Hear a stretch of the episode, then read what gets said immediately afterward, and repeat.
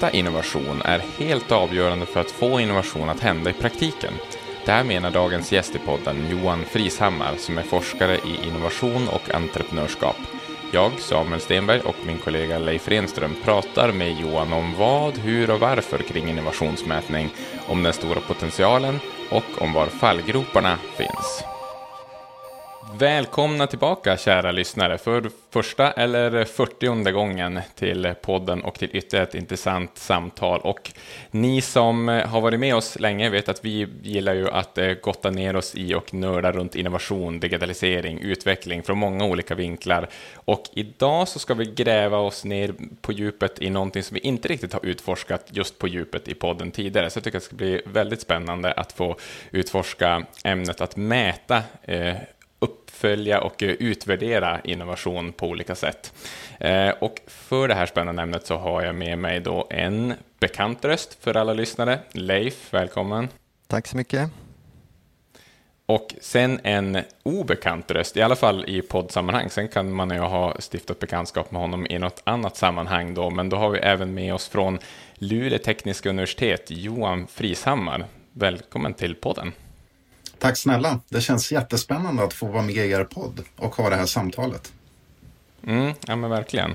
Eh, Johan, jag tänkte, jag satt och läste lite här kring, kring din forskning och det du har gjort och så, och så tänkte jag att, ah, men vänta här, jag ska inte ge mig på någon introduktion av det. Jag tänker, du kan väl eh, själv berätta lite grann vad, vad du forskar i och vad du har gjort hittills i din akademiska gärning, så att säga. Absolut. Jag är ju innovationsforskare och Eh, jobbar som professor i entreprenörskap och innovation på Luleå tekniska universitet. Och sen jobbar jag också på Handelshögskolan i Stockholm på en enhet som heter House of Innovation som är deras innovationsforskningsmiljö.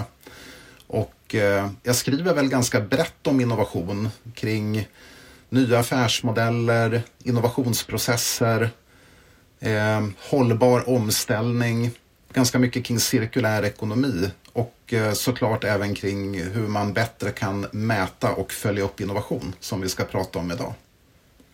Alla Exakt, de här ämnena ja. går ju ihop lite grann. Mm, mm. Ja, verkligen. Nej, men precis som du nämner, av allt det som du bollar upp där så är det ju det här med att mäta innovation som vi kommer fokusera på här idag, som jag nämnde tidigare också. Och du har ju skrivit en bok, nu vet jag inte exakt när den kom ut, var det 2019 som ni gav ut den här Innovationsstark, som den heter, eh, du och en kollega också. Så att vi kommer ju referera lite och delvis luta oss mot den boken, så du kan ju pitcha lite kort vad den handlar om och vem du har skrivit den med också. Ja men verkligen. Eh, den är skriven ihop med en tjej på KTH som heter Jenny Björk.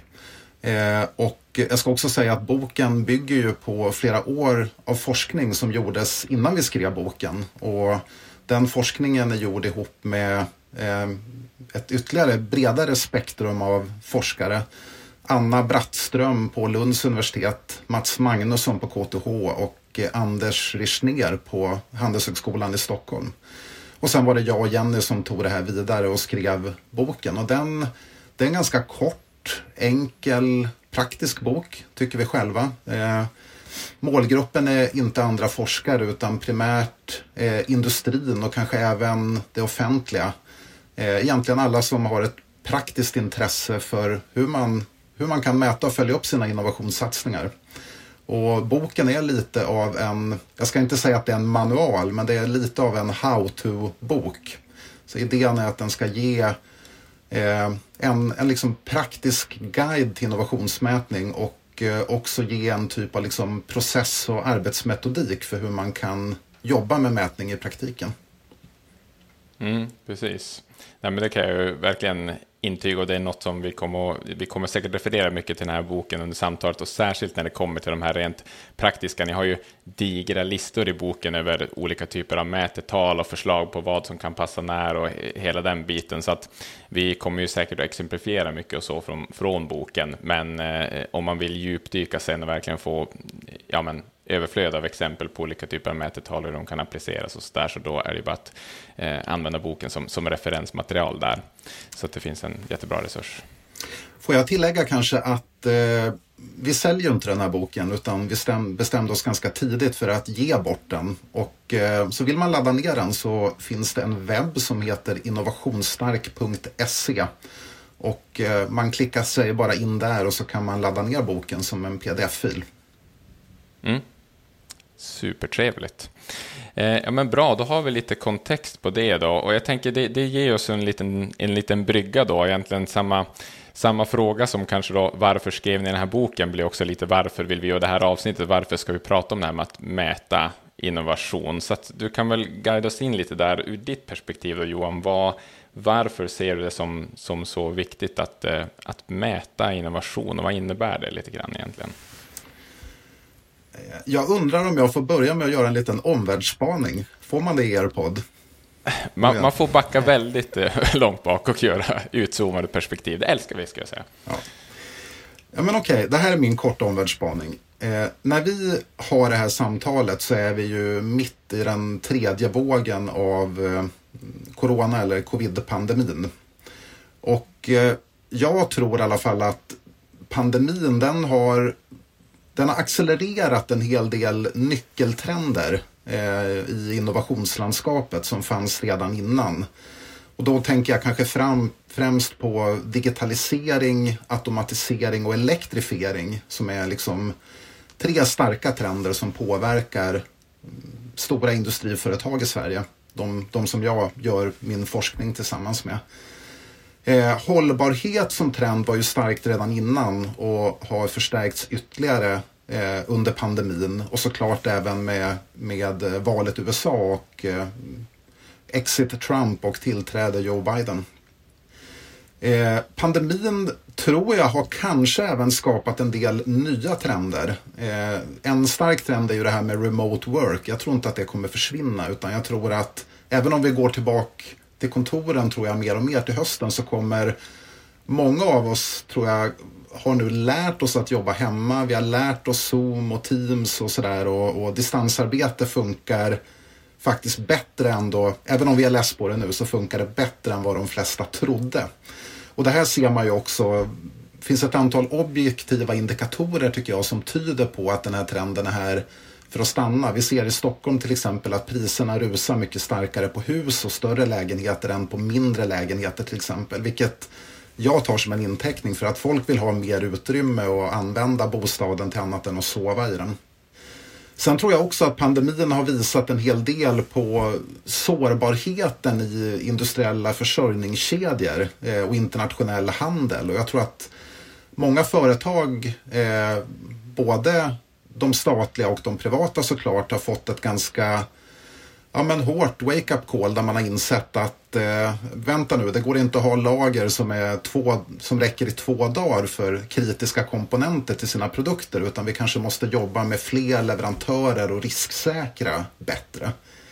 Mm, och mm. Jag tror att liksom sammantaget så trycker alla de här förändringarna upp innovationsfrågorna ännu högre på agendan.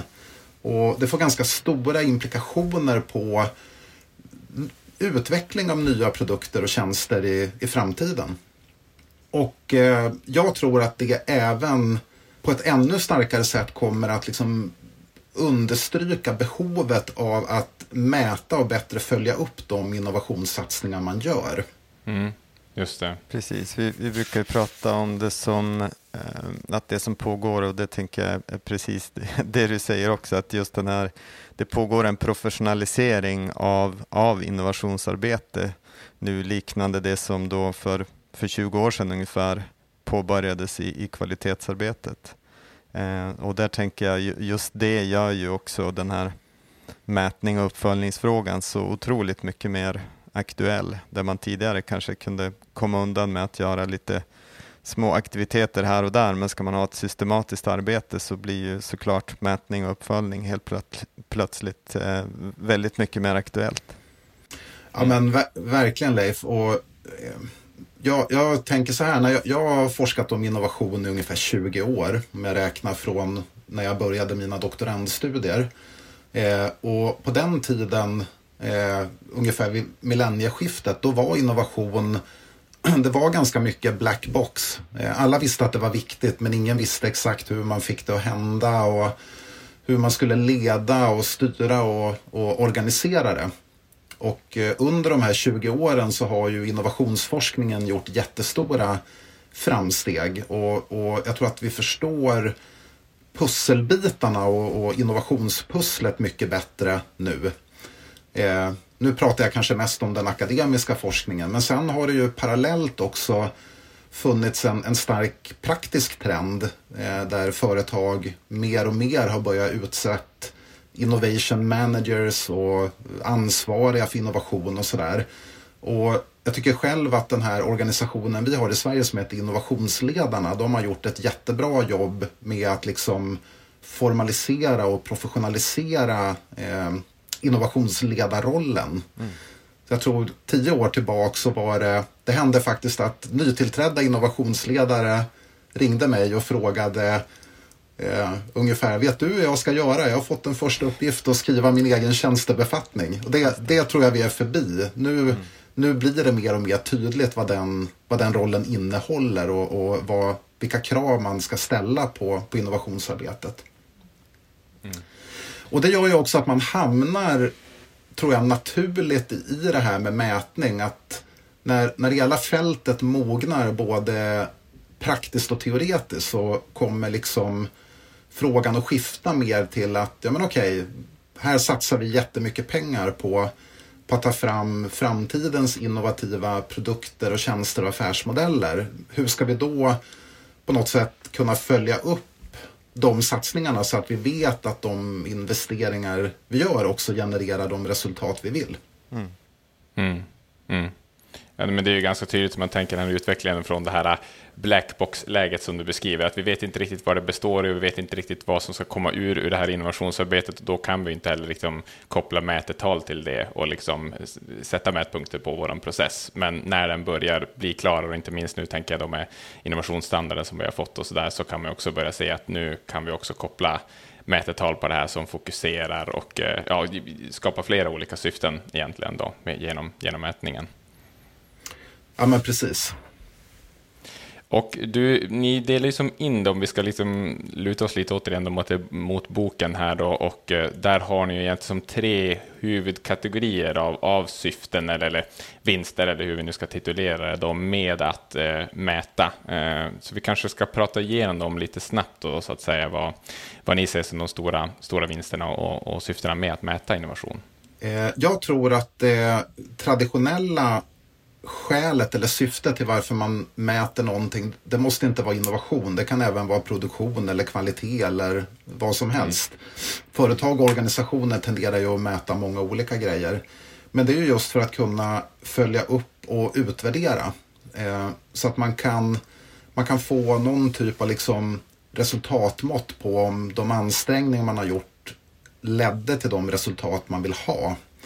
Och generellt kan man ju säga att man mäter för att man vill ha mer av någonting eller för att man vill ha mindre av någonting.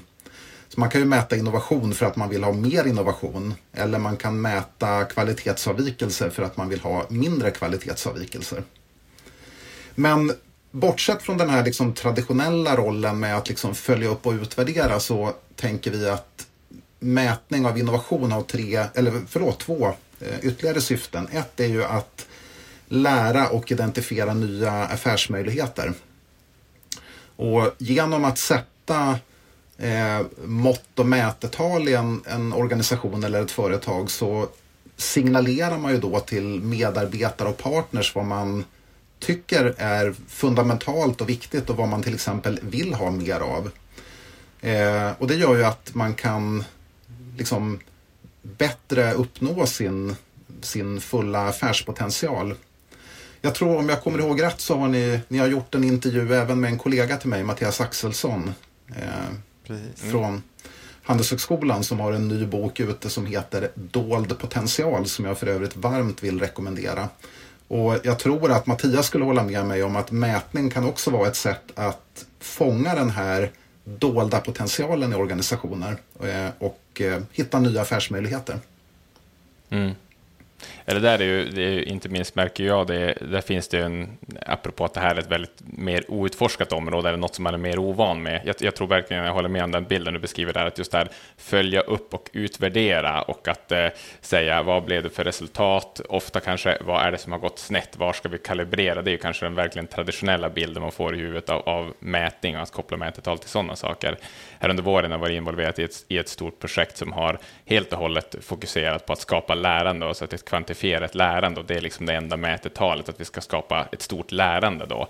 Och då märker man också då i, i de man jobbar med där att det, där finns ju mycket större ovana, att vad då kvantifiera lärande och liksom vad, vad man menar med det? Och just att då kunna peka på rena mätetal som kopplar mer till det hjälper ju verkligen till att navigera och liksom just det, det här kan också vara ett resultat som är väldigt viktigt att få ut och så. Och utan de där mätetalen så blir det som så luddigt, vad då lärande och hur, hur, när vet vi att vi har lärt oss någonting och så vidare. Så där är ju mätetalen jätteviktiga för att, eh, för att eh, konkretisera att vi har faktiskt fått ett resultat här, men inte ett traditionellt resultat som är i siffror riktigt på samma sätt och så. Verkligen, och jag kanske också ska skjuta in att framförallt när man mäter innovation så är ju eh, mått och mätetal kan ofta vara kvalitativa också. Det ligger lite i sakens natur.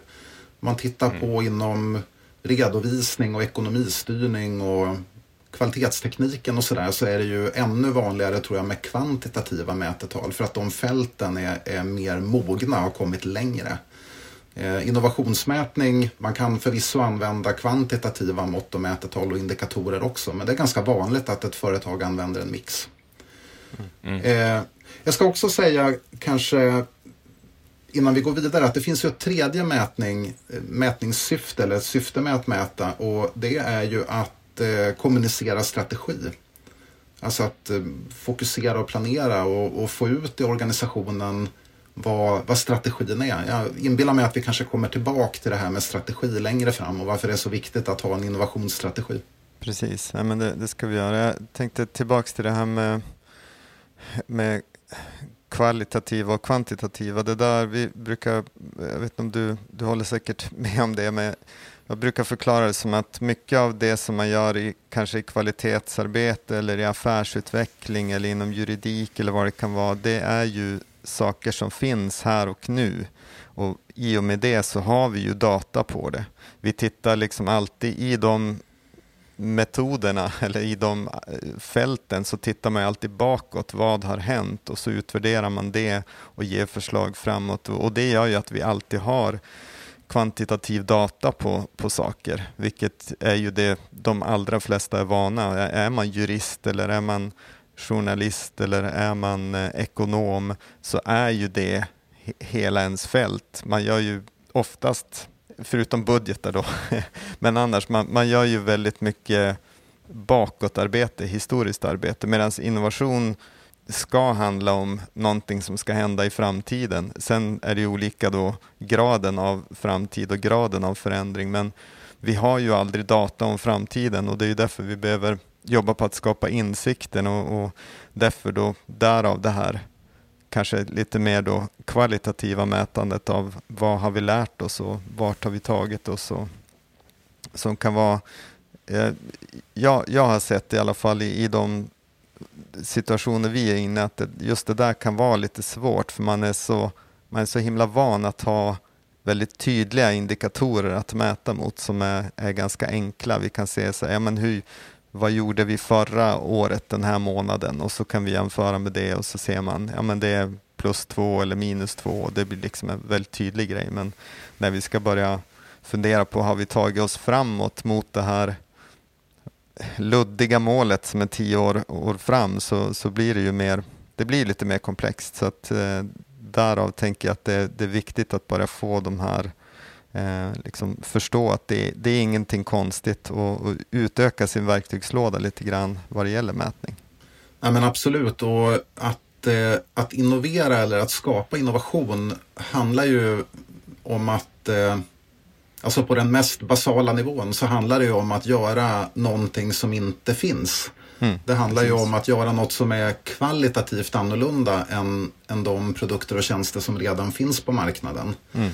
Eh, och det är precis som du säger att det ligger ju i sakens natur att det blir väldigt mycket en framåtsyftande aktivitet. Mm. Eh, där man ska skapa och hitta på och utveckla och till slut eh, kommersialisera en ny produkt eller en ny tjänst.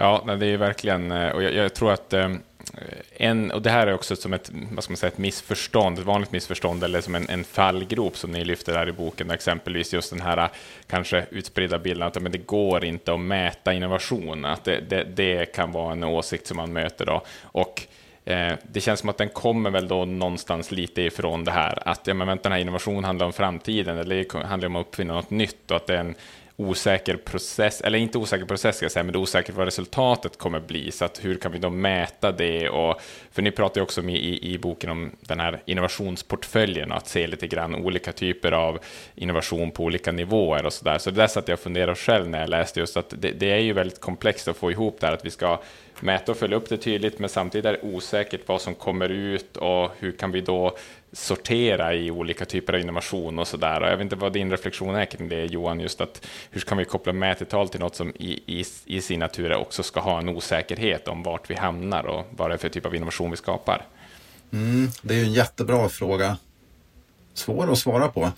Eh, till att börja med så tror jag att det är väldigt svårt att mäta innovation R Alltså att det är svårt att mäta innovation A mot innovation B. Eh, mm och, eh, och göra liksom utvärderingen av till exempel enskilda produkter och tjänster, nya sådana och hur de står sig mot andra. Eh, däremot kan man ju mycket väl mäta övergripande resursallokering, alltså vad man väljer att satsa på och för vilket syfte. Man kan mäta sina projekt, eh, man kan mäta på sin innovationsprocess och såklart också kultur. Det är de fyra komponenterna som Jenny och jag diskuterar i boken eh, som, ja, som vi tror att de allra flesta företag fokuserar på i sin mätning. Sen kan man såklart mäta andra saker också. Eh, ja, det är jättespännande. Jag tycker att vi ska återkomma till de där olika, eh, de fyra kategorierna som du nämnde där, process, projekt, portfölj och kultur. Men eh, det kanske känns klokt att backa lite grann till det som du flaggade tidigare också Johan, kring innovationsstrategin och lite det som ni då hävdar är lite, vad ska man säga, ryggraden eller liksom, ja, verkligen det vi måste falla tillbaka på när vi väljer hur vi ska mäta och så. Och det är liksom svaret till det ska finnas i den här innovationsstrategin då.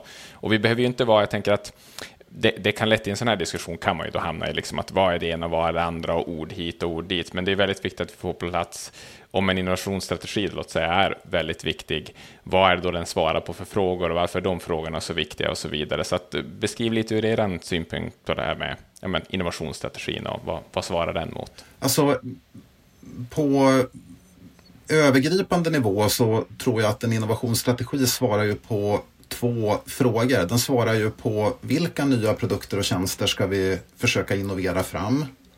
Och eh, den svarar även på vilken typ av värde skapar man från de produkterna och tjänsterna? Och jag brukar tänka att värdeskapande kan gå i tre riktningar. Ett företag kan skapa värde för sig själv eller för sina kunder eller för samhället i stort. Eh, och om man inte skapar värde i minst en av de där tre dimensionerna, då skapar man inte innovation. Så innovation handlar ju väldigt mycket om värde. Jag, jag tror så här, det är ju långt ifrån alla bolag som har en innovationsstrategi. Fler och fler har det, det tycker jag är jättebra. Eh, om det är så att man har en affärsstrategi eh, som är ganska tydlig med det här med produkter och tjänster och värdeskapande, då kanske man inte behöver en separat innovationsstrategi. Eller om vi tittar på, på det offentliga, om vi tittar på myndigheter eller, eller större offentliga organisationer så kanske de har ingen strategi överhuvudtaget men de har förmodligen en verksamhetsplan eh, eller motsvarande för vad de vill göra i form av till exempel ny eh, medborgarservice eller nya produkter och tjänster. Så jag tror att poängen här är att man måste inte kalla det innovationsstrategi, men det måste finnas någon slags ankare i bakgrunden som man kan grunda mätningen i. Och det där ankaret eller strategin eller verksamhetsplanen eller vad man nu vill kalla det för måste peka ut en riktning framåt. Vart är vi på väg? Mm. Vad, vad vill vi göra? Vilka nya typer av produkter och tjänster eh, eller medborgarservice och och därefter, hur, hur tänker vi liksom att värdeskapandet från dem ska se ut?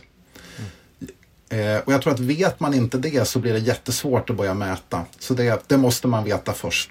Mm. Så mätning är ju egentligen, det, är ju, det har ju inget egensyfte. Det är ju enbart ett, eh, ett medel för att nå ett annat mål. Att få strategi och verksamhetsplan att hända i praktiken. Mm. Ja, det, det, jag tycker just den här biten är så vansinnigt intressant.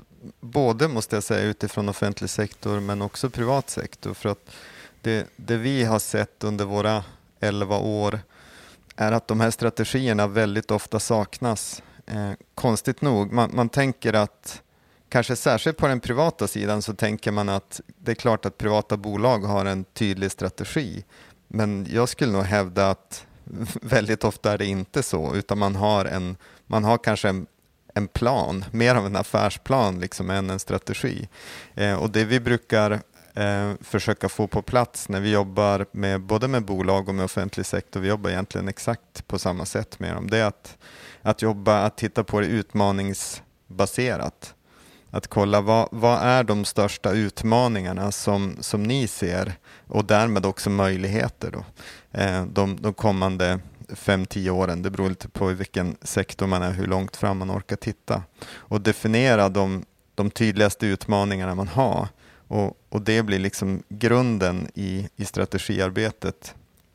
Och i steg två så tittar man på hur ser det ut om vi lyckas lösa de här utmaningarna som istället ger oss möjligheter. Och det blir då grunden till, till visionen, vart man, hur det ser ut att lyckas helt enkelt. Och den tredje delen som vi brukar jobba med då, eh, det som blir kanske tydligast då strategin. Strategin blir ju alla de här tillsammans, men det vi kallar för strategiska områden, att om vi ska nå den här visionen, vad är det som måste vara sant i så fall?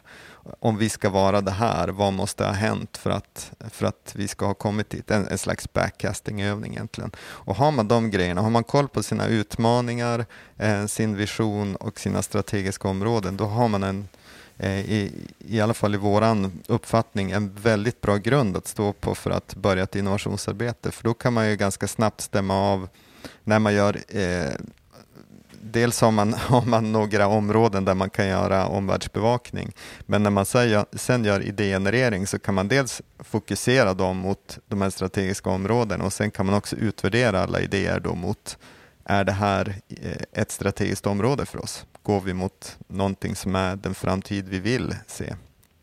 För utan det är det ju oerhört svårt att jobba med innovation. Om man, då blir det lätt de här, det som jag tänker var populärt för tio år sedan ungefär, det här att vi alla på företaget ska vara med. Vi gör, liksom, vi, vi gör någon slags open innovation-plattform där alla får komma med initiativ kring precis vad som helst och sen sitter man där med tusen idéer och har ingen som helst möjlighet att utvärdera vad som är bra. Liksom. Det är alltifrån bättre fika i kafeterian till gratis parkeringsplatser till liksom avancerade nya produkter och man, man har inget sätt att värdera det. Så att strategiarbetet där är ju oerhört centralt tycker jag. Ja, men det är ju det. Eh, hur, eh, för det, det jag tänker, Leif lämnar ju lite här, eh, Johan, kring att ofta när vi kommer ut så, så ser man att det finns ganska stora hål kring det man, det man kallar strategi. Då.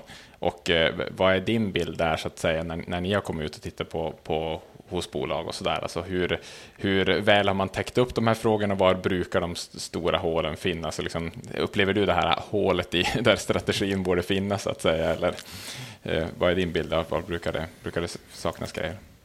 Ja, men jag, jag, jag, tror att den är ganska samstämmig med er. Jag, jag har haft förmånen att få titta på eh, affärsstrategier och, och styrdokument i ett ganska stort antal bolag. Eh, även en del börsnoterade. Och jag tycker inte att de imponerar jättemycket. Eh, faktiskt. Mm. Men det är ju intressant. Man, eh, ja, du, du antyder det också Leif, där, att det, man, eh, det, man tänker att det borde vara en ganska given del och att för att verka i den här verkligt eh, allt mer tuffa konkurrensen som är allt mer globaliserad och så vidare och utsatt av alla de här förändringsfaktorerna som du nämnde alldeles i början Johan, så tänker man att det borde vara en nyckel att backa tillbaka och se vad har vi för strategi och hur fokuserar vi våra åtgärder, vad gör vi för val? Och ändå så lyckas man inte riktigt eh, få det på plats. Så det, det är bara intressant att, eh, ja, att vi, vi alla har den bilden att det ofta finns ett hål där som vi fundera varför. Ja, men jag tror, alltså, jag tänker att det här är ju varför vi älskar treboxmodellen så himla mycket, för den, den gör det så, så oerhört tydligt att väldigt många har ju bara fokuserat på sin låda 1 och gjort sina strategier utifrån låda 1. Och, och då blir det ju någonting annat. Då blir det ju lite mer det här då att titta på vilka befintliga produkter har vi? Ska vi in med dem på en ny marknad eller liksom ska vi affärsutveckla någonting i dem? Det, det blir liksom de här ganska mycket här och nu som kan ge förhoppningsvis då en snabb avkastning, men det blir väldigt lite av, av låda tre innovationsarbetet som ryms i den typen av strategier. Så att, eh, och det här är, är som sagt detsamma både för offentlig sektor och, och, och, privat sektor. Vi ser exakt samma sak i, i kommuner exempelvis där man eh, mycket av, där pratar man ju mindre om strategier, det är ju mer liksom verksamhetsplaner och så, men de, de utgår ju alltid från ja, men hur gjorde vi förra året och ska vi göra likadant i år fast kanske vrida på någon liten grej. Det, alltså, så, så är det oftast det ser ut och det, det finns väldigt sällan de här det som är grunden i allt förändringsarbete egentligen, just att, att ta fram den här bilden av hur ser det ut om vi lyckas? För det är ju det som vi brukar kalla för kompassen, som du var inne på också Johan, att, att det ger en riktning för ens arbete. Det, det kanske inte alls är där man hamnar om fem år,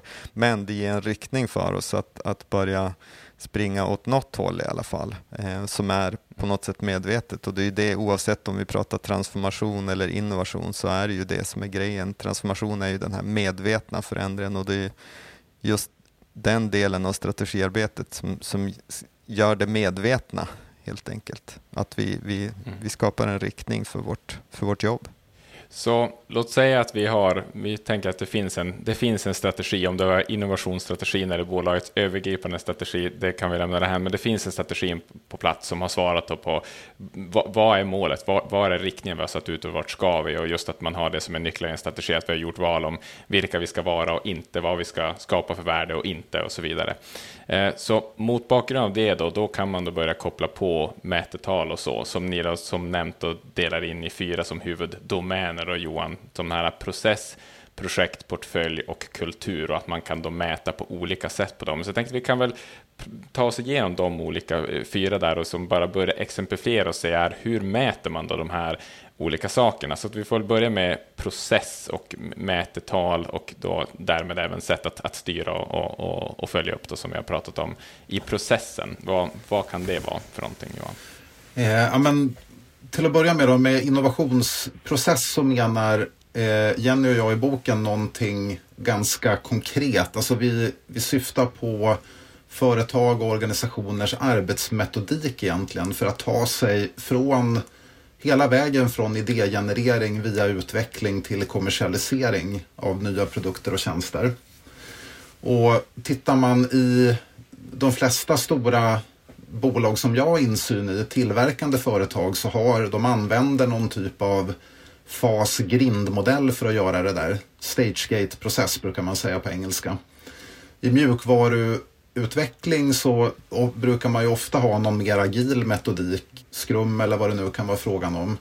Och eh, att mäta på innovationsprocessen handlar ju om att hitta mått och mätetal för att eh, göra den på ett bättre sätt. Det kan handla om att eh, accelerera den och öka hastighet. Eh, det kan handla om att få bättre kvalitet eller kanske högre innovationsgrad på de produkter och tjänster man, eh, man försöker jobba fram.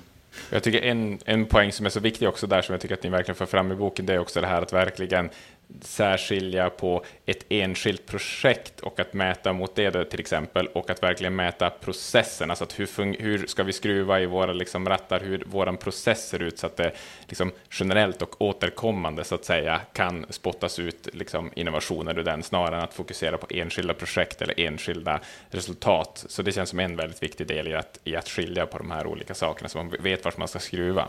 Ja men absolut och eh vi, jag tror vi enades, eh, eh, Samuel och Leif, när vi, när vi pratade innan vi körde igång den här podden att vi skulle försöka hålla diskussionen ganska övergripande. Så att jag ska inte prata allt för mycket teknikaliteter och sådär. Men så eh, jag, jag, jag, kan ge en del exempel men jag tror att vi hänvisar lyssnarna till boken där det just finns de här listorna med mått och mätetal eh, som man kan då fundera kring eh, om, de är, om de är rimliga och vilka som i så fall skulle kunna passa bäst för den egna eh, organisationen eller det egna företaget. Mm. Mm. Men ett, ett, ett, exempel bara på det här med innovationsprocess. Säg att man har ett, eh, man har ett företag eh, som har problem med idégenerering. Man, man genererar inte nog många bra idéer som kan bli produkter och tjänster. Och sen har man kanske gjort en, en bakgrundsanalys och kommit fram till att ja, men vi jobbar dessutom alldeles för mycket internt. Vi har för lite partnerskap, vi gör för lite grejer ihop med våra kunder. Eh, vi jobbar inte med våra leverantörer. Vi har svårt att hitta mm, kanske andra partners i ekosystemet som skulle kunna bidra till, till vår, eh, vårt företag eller vår organisation. Då kan man ju till exempel tänka sig att man mäter antal nya idéer per tidsenhet som är genererade ihop med partners.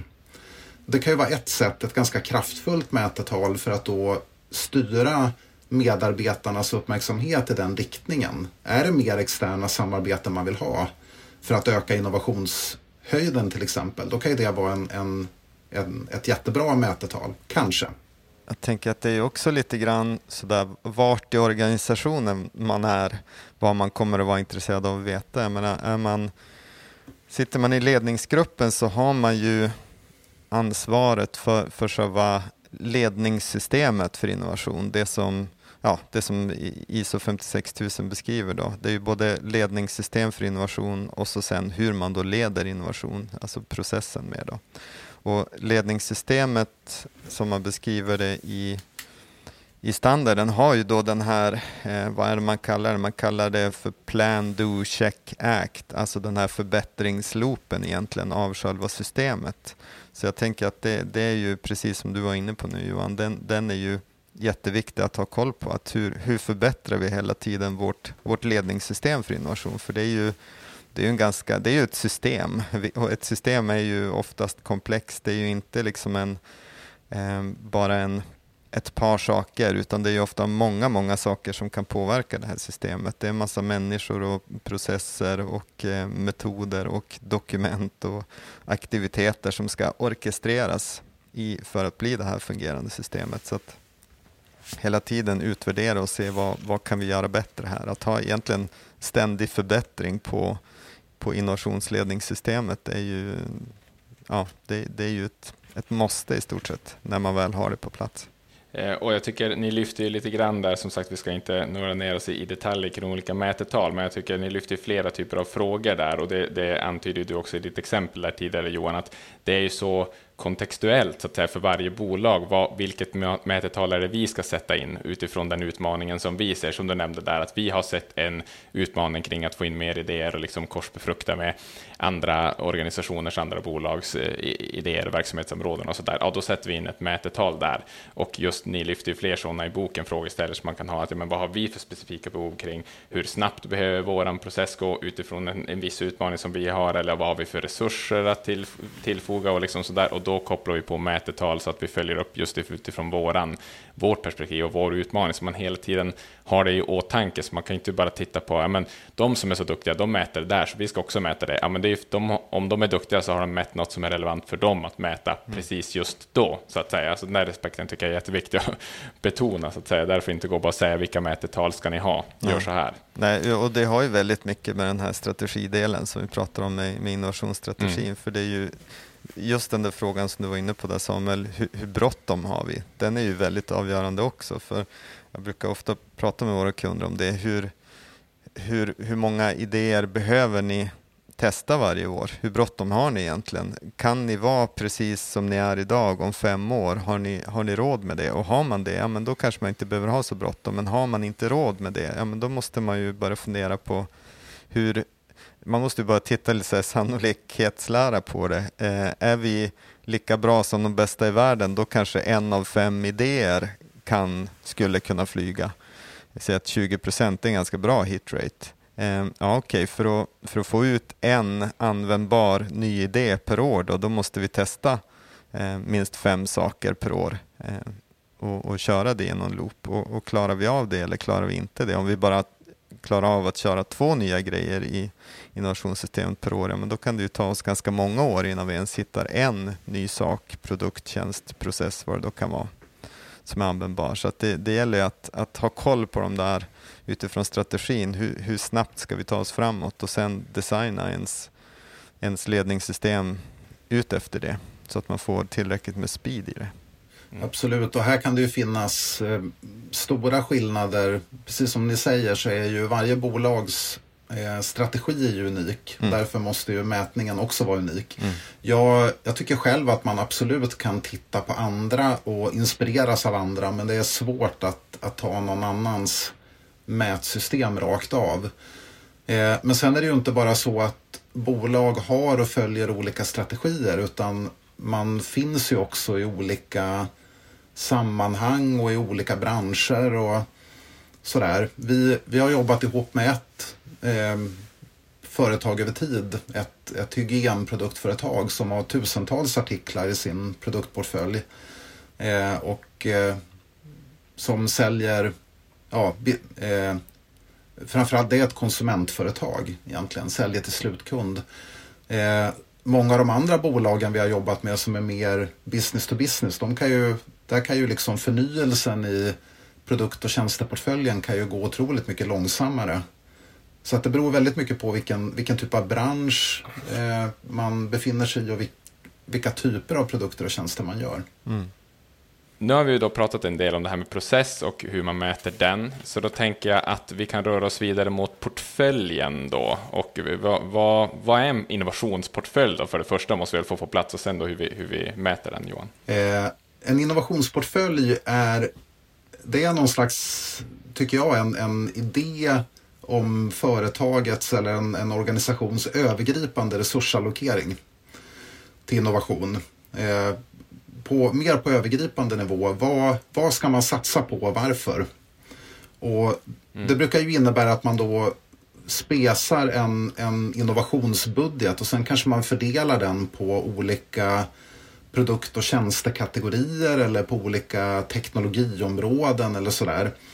Eh, det kan också vara så att man väljer att satsa vilket är vanligt, det, det mesta av, av den där eh, budgeten eller resursallokeringen på det som är ens nuvarande core, alltså de produkter och tjänster eh, där man är starka och som är liksom bolagets ja, nuvarande bread and butter eller vad man ska säga. Medan man då väljer att ta en mindre del av budgeten för att satsa på mer högriskaktiviteter, kanske lite mer breakthrough eh, produkter och tjänster som bygger kanske på nya teknologier eller mot nya marknader. Och allt det här är ju liksom, det beslut som har att göra med, med just port, övergripande portföljallokering. Jag tänker att det där mappar ju ganska tydligt. Leif, du nämnde ju box 3-modellen som vi mm. tjatar mm. om här hela tiden och det är en ganska tydlig eh, koppling där att gällande att eh, mäta då att när man Eh, när man rör sig i sin core så är det väldigt mycket det vi kallar box 1 och det som är här och nu en sorts linjär fortsättning på det vi gör här idag. Och det här breakthrough handlar mer om att mäta då box 3, liksom att uppfinna sin framtid på något sätt tänker jag. Precis, så det finns ju i, i vissa fall eh, där vi är inne så brukar vi använda det här horisontbegreppet, horisont 1, 2, 3. Jag, jag tänker att det är ju precis det portfolio-grejen egentligen Johan. Eh, jag, jag, känner, jag känner inte till exakt den, eh, den modellen, men, men så ja. kan det vara. Ja, precis. Horisont 1 är då eh, aktiviteter som är befintliga saker som, som förbättras, alltså göra utveckling av det vi redan har.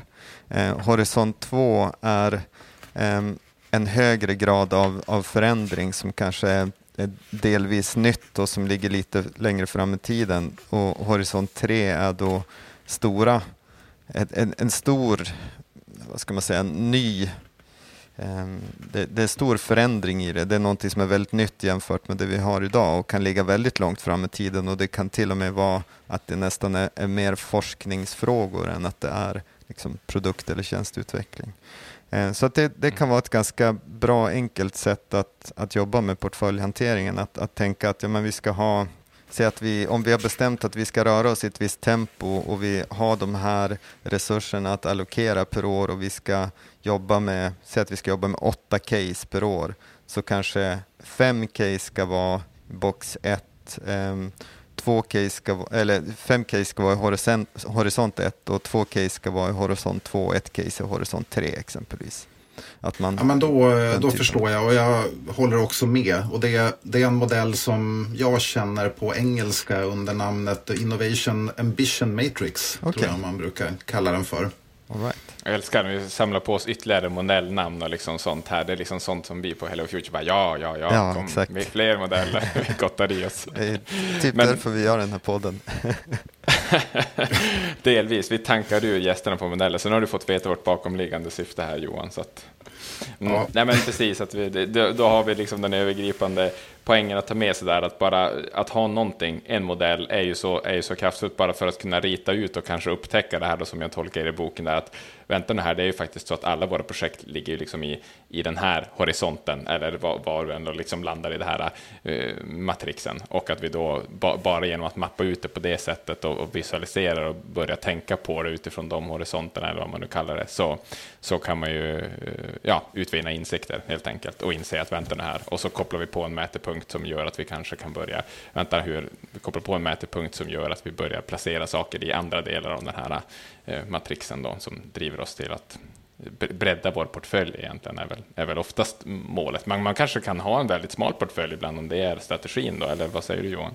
Eh, absolut kan man ha det. Däremot tror jag att det är, det är få företag och organisationer som över tid bara kan jobba med sin egen nuvarande core. Samma kunder, samma teknologier, samma marknader. Jag, jag tror, jag inbillar mig att de allra flesta har utmaningen att man ändå måste satsa en del av den här FoU eller innovationsbudgeten på mer radikala, eh, mer radikala områden eller, eller liksom med en mer radikal inriktning. Och det tror jag understryks ganska mycket av den här snabba digitaliseringen och automatiseringen vi ser i samhället, vilket påverkar bransch efter bransch. Mm. Ja men så är det ju. Det är verkligen, digitaliseringen har ju förstört det här långbara, eller liksom långsamma och, och perspektivet där vi kunde behålla en affärsmodell i, i 30 år med ungefär samma kunder och, och så vidare. Det, det, är ju inte alls så idag, särskilt inte när vi går in på, på digitala affärsmodeller som kanske kompletterar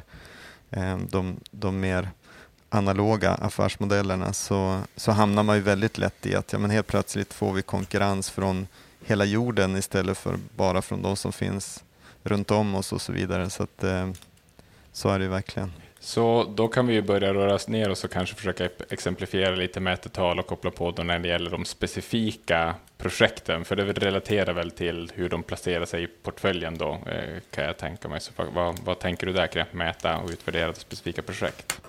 Ja, men bra tänkt och eh, projekt kan man ju plotta in i en portfölj såklart. Eh, men man kan också plotta in dem i en innovationsprocess.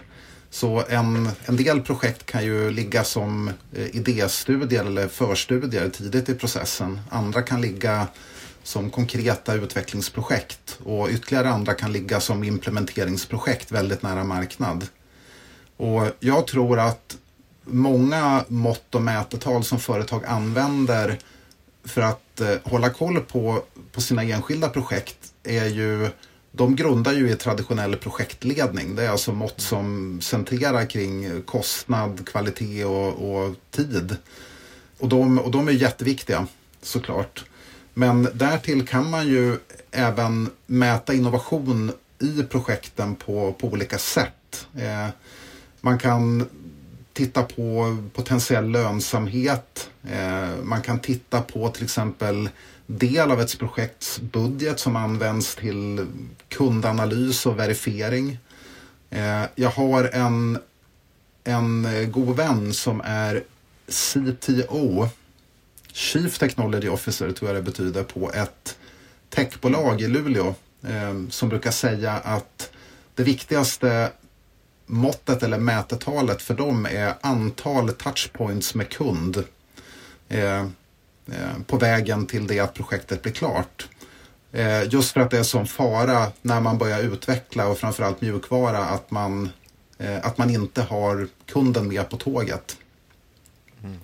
Så igen, vad som är de specifikt bästa måtten och mätetalen måste man tror jag fundera lite grann på utifrån sin egen organisation och sitt eget företag. Och, och, boken ger ju här massor med olika förslag på vad de måtten och mätetalen skulle kunna vara. Jag tänker att det kan vara intressant också att fundera igen, som jag sa med det här med ledningssystemet, när man, när man ska mäta hur vi förbättrar det, det är ju väldigt mycket ledningens ansvar att se till att det händer. Om man, om man tänker portfolion, då vart, vems ansvar är det att, att hålla koll på portfolion? Vart i en organisation brukar, på vilken nivå brukar det ligga? Ledning och styrelse. Ja. Och sen har vi då för jag tänker det här då när vi hamnar ner på projekt, då kommer vi kanske, då blir det kanske mer liksom rollen som en innovationsledare har, att hålla koll på de mätetalen. Eh, absolut hade det kunnat vara det. Eh, det är ju såklart också projektledaren för de olika projekten och mm. Eh, projektmedarbetarna. Eh, och eh, ja, olika bolag kan vara organiserade på så olika sätt. Men, men även motsvarande liksom divisionschef eller, eller chef för strategiskt affärsområde har ju ofta en stor påverkan och insyn i de olika projekten som görs. Mm. Mm. Ja, men det är jättebra så att man börjar tänka lite på, på också sådär. Vilka målgrupper är det som har behov av, de här, av att veta de här olika sakerna? Jag tror att i, i mer tekniktunga bolag, då kan det också vara så att de flesta innovationsprojekten ligger under R&D. Mm. Alltså att man har en avdelning som heter eh, Research and Development där, där det mesta av projektportföljen finns.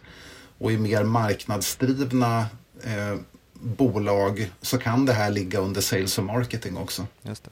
Och hur, hur, skulle du se på det, eller har du någon reflektion där Johan, då, kring vad, det kanske återigen är bara svaret på att det beror på bolag och så vidare. Men, men jag tänker ju till exempel, alltså jag har ju mycket av en bakgrund inom från kommunikation och marknadsföring. Och det är ju definitivt sett på många bolag där de här mera framåtsyftande och liksom innovationsprojekten ofta drivs nästan från marknadsföring och, och, och sales och sådär. Och då upplever man att det blir en väldig siloeffekt när det är så att de fokuseras på där och så sitter ledningen och gör någonting annat och säger att ah, men det där nya utforskande och så, det får marketing göra, vilket är otroligt bakvänt enligt mitt perspektiv. Men jag tänker att borde det vara liksom en målbild att försöka sprida de här mätetalen, att det liksom på något sätt finns en, finns en helhetsbild från eh, ledning, eller kan man liksom dela upp det på, på, på, utifrån de här silorna och ha ansvar för olika mätetal på olika ställen och, och sådär? Hur ser du på den bilden?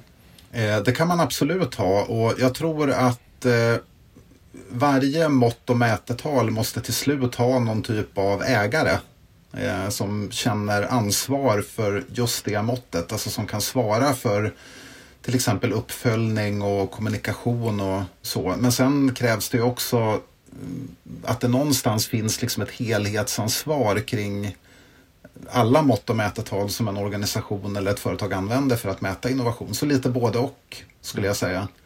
Men sen tycker jag din fråga har en, en det finns ett möjligt intressant andra svar på den också. För du, du pratar om när marketing och sales ska driva innovation och kanske innovation som är lite mer radikal eller lite mer nydanande så är det här med kundsamverkan innovation är, är, det är ett jättesvårt område. Och ofta är det ju så att de existerande kunderna ber nästan alltid om samma men lite bättre och lite billigare. Eh, Samtidigt vet alla att till slut måste det finnas en betalande kund. Så att mm. Eh, just det där hur man ska samarbeta med sina kunder och, och vilka kunder eh, man ska jobba med och, och, hur man ska ta in sin kundinput. Det, det har jättelänge varit och är fortfarande en utmaning. Jag tänker ju mycket på det i, det perspektivet som att eh, man har, de som jobbar med marknadsföring och sales är ju ofta, de är ute och mycket, har många kontaktytor mot kund och kan snappa upp väldigt mycket av de här liksom signalerna, jobbar ofta mycket med att kolla på kundbeteenden och kanske träffa och intervjua kunder och sånt där. Men däremot bör ju de insikterna förhoppningsvis inte stanna där, utan det måste vidare till någon som kan liksom ta och analysera på ett annat sätt, som är tjänstedesignmetodik eller något sånt där och inte bara titta, nu säger de att de vill ha det här, så nu gör vi mer av det och kör på liksom här från ett marketingperspektiv. Men insikterna därifrån kan ju ofta vara väldigt värdefulla, men de måste liksom slussas vidare, hanteras i det här systemet då, som, jag, som jag pratat om. Mm. Ja, men det är därför det är så viktigt att bygga som sagt ett ledningssystem för innovation, inte ett för förlägger man det helt och hållet där hos sälj och marknad, då kommer man att få i, i, till största del affärsutveckling. Liksom det kommer att bli mm. förbättringar av det man har, vilket ju är, är, viktigt. Men, och det kanske ska ligga där, men, men vi måste ju ha annat också. Vi måste ju titta lite längre fram och titta på lite större eh, nivåer av eh, faktorer av förändring och då, då ska det mest troligt inte ligga där. För att sitter man med en säljbudget som man ska klara av i år, då kommer man inte att vara jättesugen på att göra någonting väldigt nytt som kanske inte har avkastning på fem år. Liksom det, det kommer ju att vara det är svårt att jobba med den typen av frågor på, på, eh, när man sitter där med en säljbudget som ska gå ihop varje månad. Mm, precis. Absolut. Och eh, vi kan väl röra oss då mot det sista delen av de här fyra domänerna som ni kallar som man kan mäta inom. Och jag tänker lite så här nu då, att om man var lite obekant när vi kom in i avsnittet, liksom att mäta innovation, hur gör man det, och förhoppningsvis börjar man ha, få, få lite grepp nu genom det här äh, samtalet, men då kan jag också tänka mig att det höjs några ögonbryn på mäta kultur. Alltså hur mäter vi vår kultur för innovation? Och det här är någonting vi har pratat om mer och mer i podden, just det här med har vi en innovationskultur eh, på plats? Och att det, det, är väldigt viktigt att se att kulturen är liksom Eh, Eh, är positiv för, för innovation, för det är liksom en sån här central pelare, annars kommer det att falla. Men att man också då ska kunna koppla på mätetal på det. Hur kan det se ut Johan? Alltså, många bolag och organisationer gör ju den här typen av mätningar. Det är fler än, än man tror som faktiskt gör dem löpande i form av till exempel årliga eh, medarbetarenkäter eh, där man försöker skatta kultur och klimat. Och Jenny och jag i boken tänker att innovationskultur det är på något sätt en, en förutsättning för alla de här andra. Alltså vill man, eh, vill man göra bra portföljbeslut och bra innovationsprojekt och ha en bra innovationsprocess då måste man ju på något sätt dessförinnan ha en kultur som stöttar och möjliggör allt det där. Så det man ofta vill ha är ju en kultur som tillåter misslyckanden, som tillåter experiment, som uppmanar risktagande utan att för den skullen kanske uppmana helt absurt höga risker men, men där man ändå vågar liksom chansa och sådär.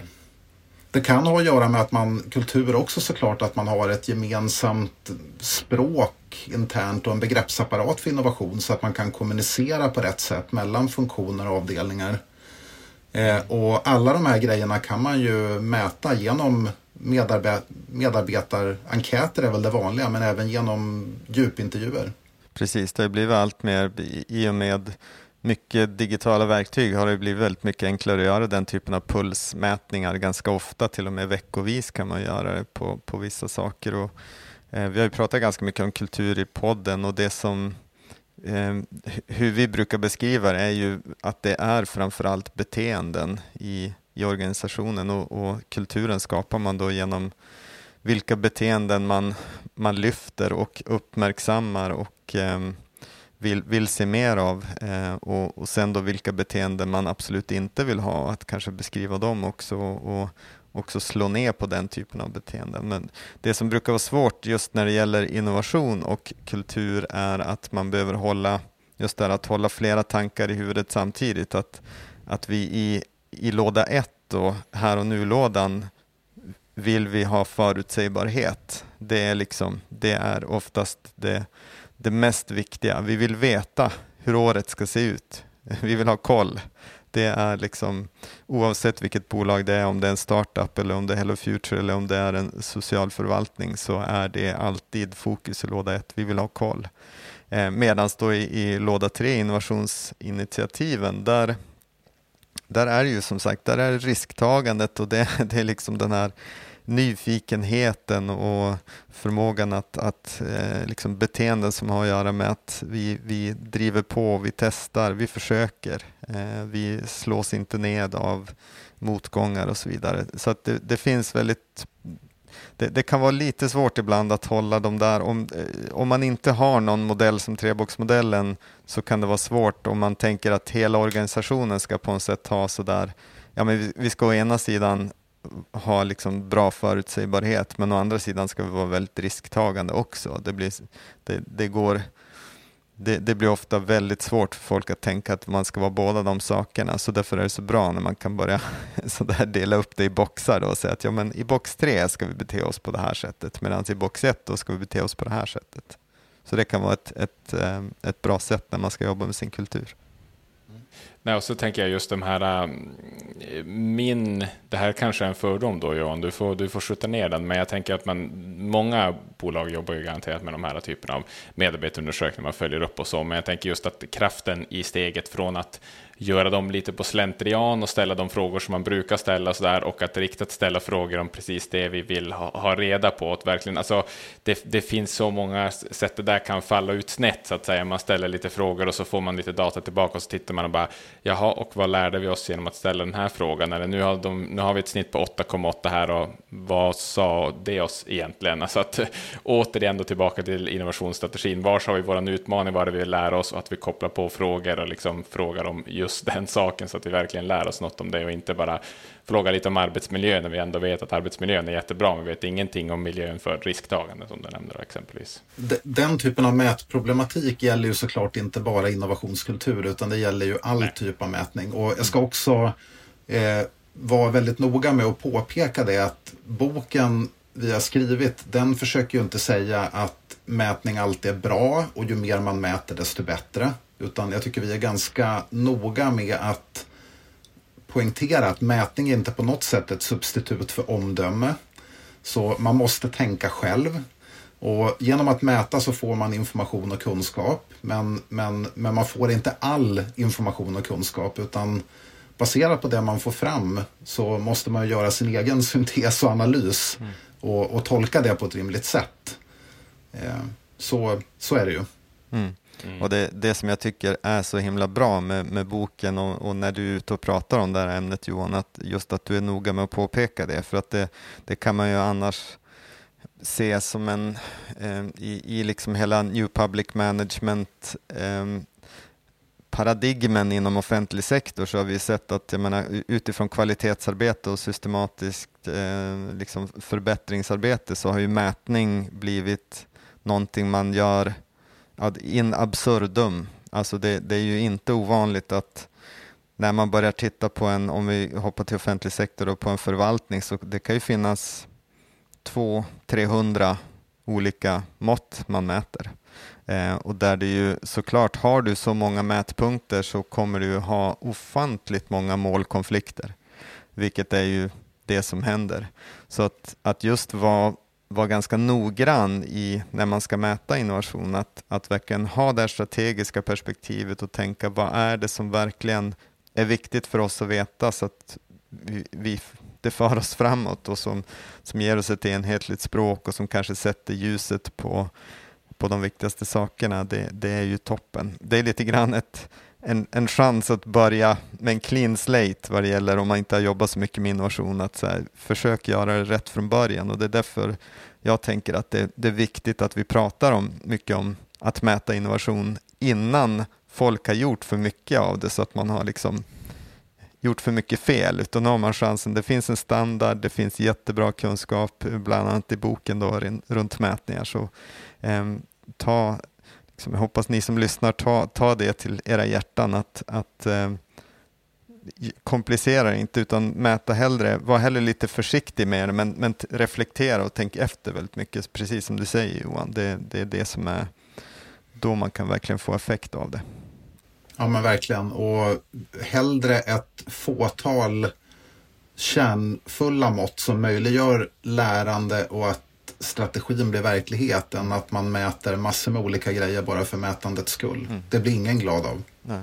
Nej, just den alltså, synergin mellan det man mäter också, det tycker jag återigen belyser bra i boken. Liksom just den, den, även om man har ett fåtal mätetal, då, då, då, ska det väl vara lättare att undvika den krocken, men att har man ett fåtal mätetal, men att de går liksom rakt emot varandra, Eh, då, då kommer de liksom att ta ut varandra. Men här borta säger vi att vi ska ha mycket av det här, och här är liksom mera kvantiteten som eh, är, eh, eller kvaliteten ska jag säga, som vi, som vi mäter på, så kommer det där att krocka. Liksom. Och då är vi återigen tillbaka i, i liksom vilket av den här strategin som, som liksom ger fokus på vad jag vill ha och inte. Så jag tycker att vi börjar närma oss någon sorts bra ihopknytning här, avrundning kring det här just med, med kraften i att mäta och att det verkligen eh, det, ja, för, för, det är ju verkligen det man tar med sig, det, tycker jag, när man sitter och funderar i det här samtalet, liksom, att det är ju så kraftfullt när vi säger att det här är något vi ska mäta, det här kommer vi att hålla oss vid och, och följa upp. Och det finns ju liksom ett, eh, jag tror att ni pratar om det lite i boken där mot slutet också, då, som ett sorts sprängstoff, eller liksom att nu har vi sagt att det här är viktigt, det här kommer vi att mäta och följa upp oss på. Och, och då har man ju gjort en, ganska, en stor värdering i det och att det, det, är liksom, det är väldigt kraftfullt helt enkelt. Det kanske glöms bort i, i en värld där man till exempel mäter allting så att ingenting blir viktigt plötsligt. Men jag tänker bara om det, man skulle koka ner och säga att nu som organisation så har vi de här sju mätetalen på vår innovationsprocess och då blir det väldigt, väldigt, väldigt eh, viktigt hur det går på de olika punkterna och sådär. Eh, jag kommer inte ihåg om det är i boken eller om det var när vi pratade innan, men du hade ett exempel där med polisen tycker jag som är ganska talande kring det här med kraften av, kraften av att mäta, Johan. Ja, det, jag ska säga att jag har inte studerat polisen och heller inte jobbat med polisen. Men eh, jag såg en tidningsartikel kring när eh, polisen började mäta eh, antalet uppklarade brott.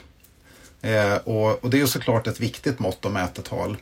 Men det fick en oavsiktlig sidkonsekvens i att helt plötsligt hade man skapat incitament för enskilda poliser att dela upp ett brott i, säg fem eller tio mindre brott för att förbättra statistiken och få ett bättre utfall på den KPIn. Jag tycker att det illustrerar ganska bra den här typen av oavsiktliga negativa konsekvenser som kan hända om man inte liksom fullt ut tänker igenom sina, sin portfölj av mått och mätetal. Eh. Så det, det, kan ju vara något viktigt att vara, vara observant på.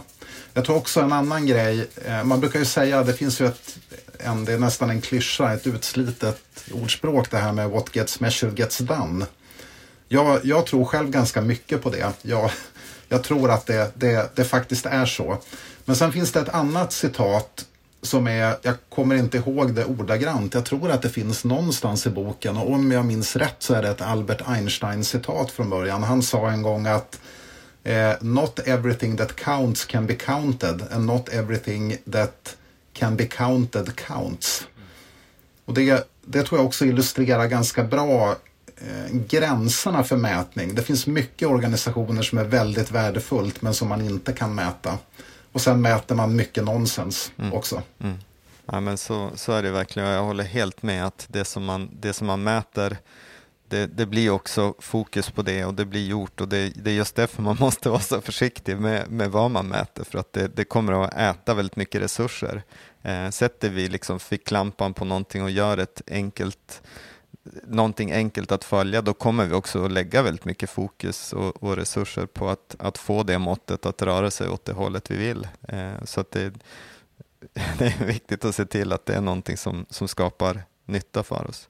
Men det är också jättebra när man, när man kan titta på det utifrån det här strategiska perspektivet som, som ni beskriver i boken med de här olika nivåerna är ju att man, man lätt kan börja då upptäcka om man har målkonflikter. Eh, och vi ser det ganska, det är ganska vanligt att man att man har den här målkonflikten som är lite grann en, en önskedröm, att man vill se stora affärsnyttor här och nu, men man vill samtidigt göra liksom jättehäftiga och stora förändringar på sikt. Eh, och, men man är inte riktigt, om man inte börjar liksom mappa ut vad det där betyder i portföljhantering och annat så, så är det ganska lätt att, ja, men, att leva med den bilden att så här, ja, men, nästa år så ska det vara så här mycket på liksom, resultaträkningen men, men samtidigt så ska det ge fantastisk eh, vi ska ha otroliga innovationer om fem år.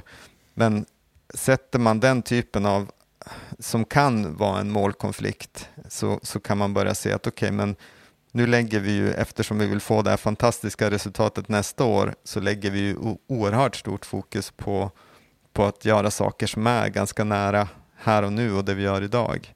Eh, och vi kanske måste liksom balansera portföljen om vi vill nå det här fantastiska inom fem år. Så att det, det, är väldigt bra på det sättet när man, måste, när man tvingas börja konkretisera de här sakerna så, så kan man snabbt se om man har lite så här ologiska tankar någonstans. Ja, nej men eh, ni hör ju, det finns mycket eh, göttigt att hämta i den här boken, så att den är som sagt gratis att ladda ner, så det tycker jag man ska göra. Och ni har ju också ett, eh, eh, Eh, ett avsnitt eller flera där som egentligen handlar om det här med hur man kommer igång, eller egentligen inte ens kommer igång, utan jag tror att oavsett var man är i processen med att mäta som lyssnare, man hör det här samtalet och tänker hm, där har vi något problem, eller där har vi förbättringspotential, så har ju ni en liten guide där också till hur man kan eh, som så inventera och liksom få upp lite bara, vad är det vi mäter idag och hur sitter det eventuellt ihop eller inte och så. Så det känns som att det är en ganska bra eh, startpunkt då, Johan, tänker jag, om man vill komma vidare utifrån det här samtalet, lite oavsett vart man är i, i sin resa. Ja men precis och vi, Jenny och jag blir jätteglada. Ju fler som laddar ner boken desto roligare tycker vi att det är. Eh, antal nedladdningar är något som vi mäter såklart. eh, bo, eh, boken är ju skriven på svenska Eh, och eh, däremot så finns det en del engelska eh, publicerade artiklar, bland annat en i MIT Sloan Management Review som är en sån här amerikansk prestigetidskrift som vi, vi är jätteglada för att ha fått skriva för dem.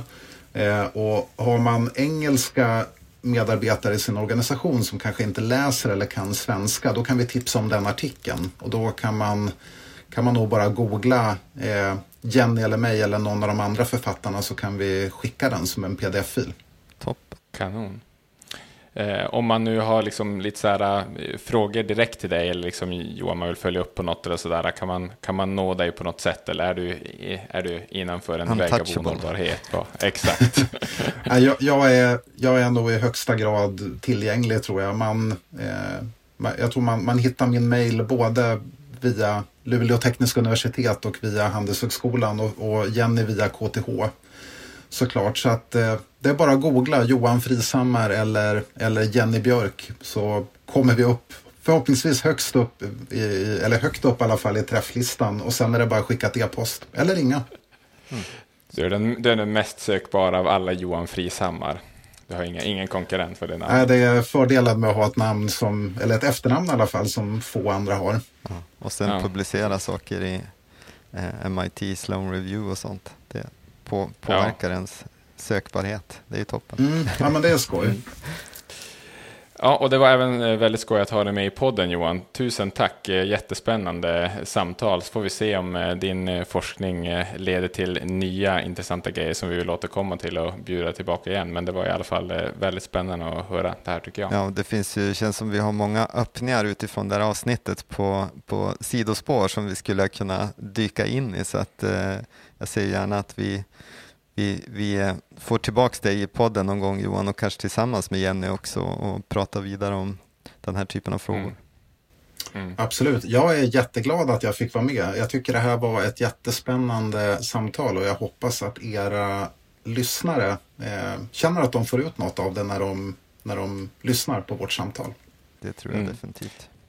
Ja, vi brukar ju mäta klicks och spelningar. Om det blir många sådana, då bjuder vi tillbaka gästerna. Vi hade ju tillbaka en gäst här nu tidigare vår från ett av förra årets mest lyssnade avsnitt. Så att, eh, vi mäter och följer upp, så får vi se hur det går för dig då, Johan. Exakt, konsumentkraft. Ja, ja, jag håller tummarna.